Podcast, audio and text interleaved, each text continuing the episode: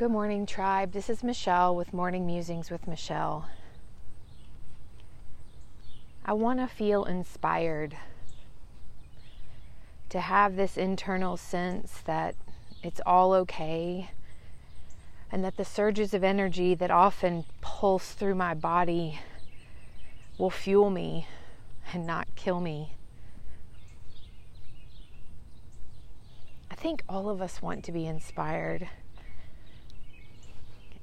It's like I need to see something outside myself that gives me hope in a long journey that I'm on.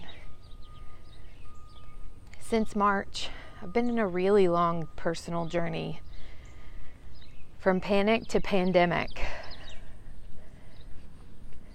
Everyone around me seems to be taking on new components of their jobs, their families, and even things in their personal lives. It's like a huge fire for all of us. It's like we're in a kiln of transformation right now.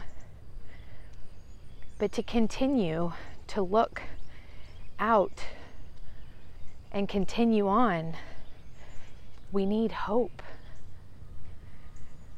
For me, this is a practice of faith. Sure, I can look out into the world and see people doing amazingly great things right now.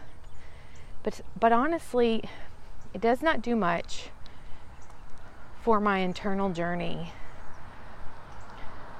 Faith and trust in the process comes from my own experience and the experience, strength, and hope stories of others. When I share my fear, anxiousness, and uncertainty, my loneliness and lack of clarity, I'm brought deeper into my own story, my own prayer and meditation, my own yoga practice. These are the framework of my inspiration. They are personal and touch my life so I can assimilate them looking beyond that, it's almost like trying to put a round peg in a square hole. It just won't fit. So, today, if you're needing to be inspired, look no further than your own life. Namaste.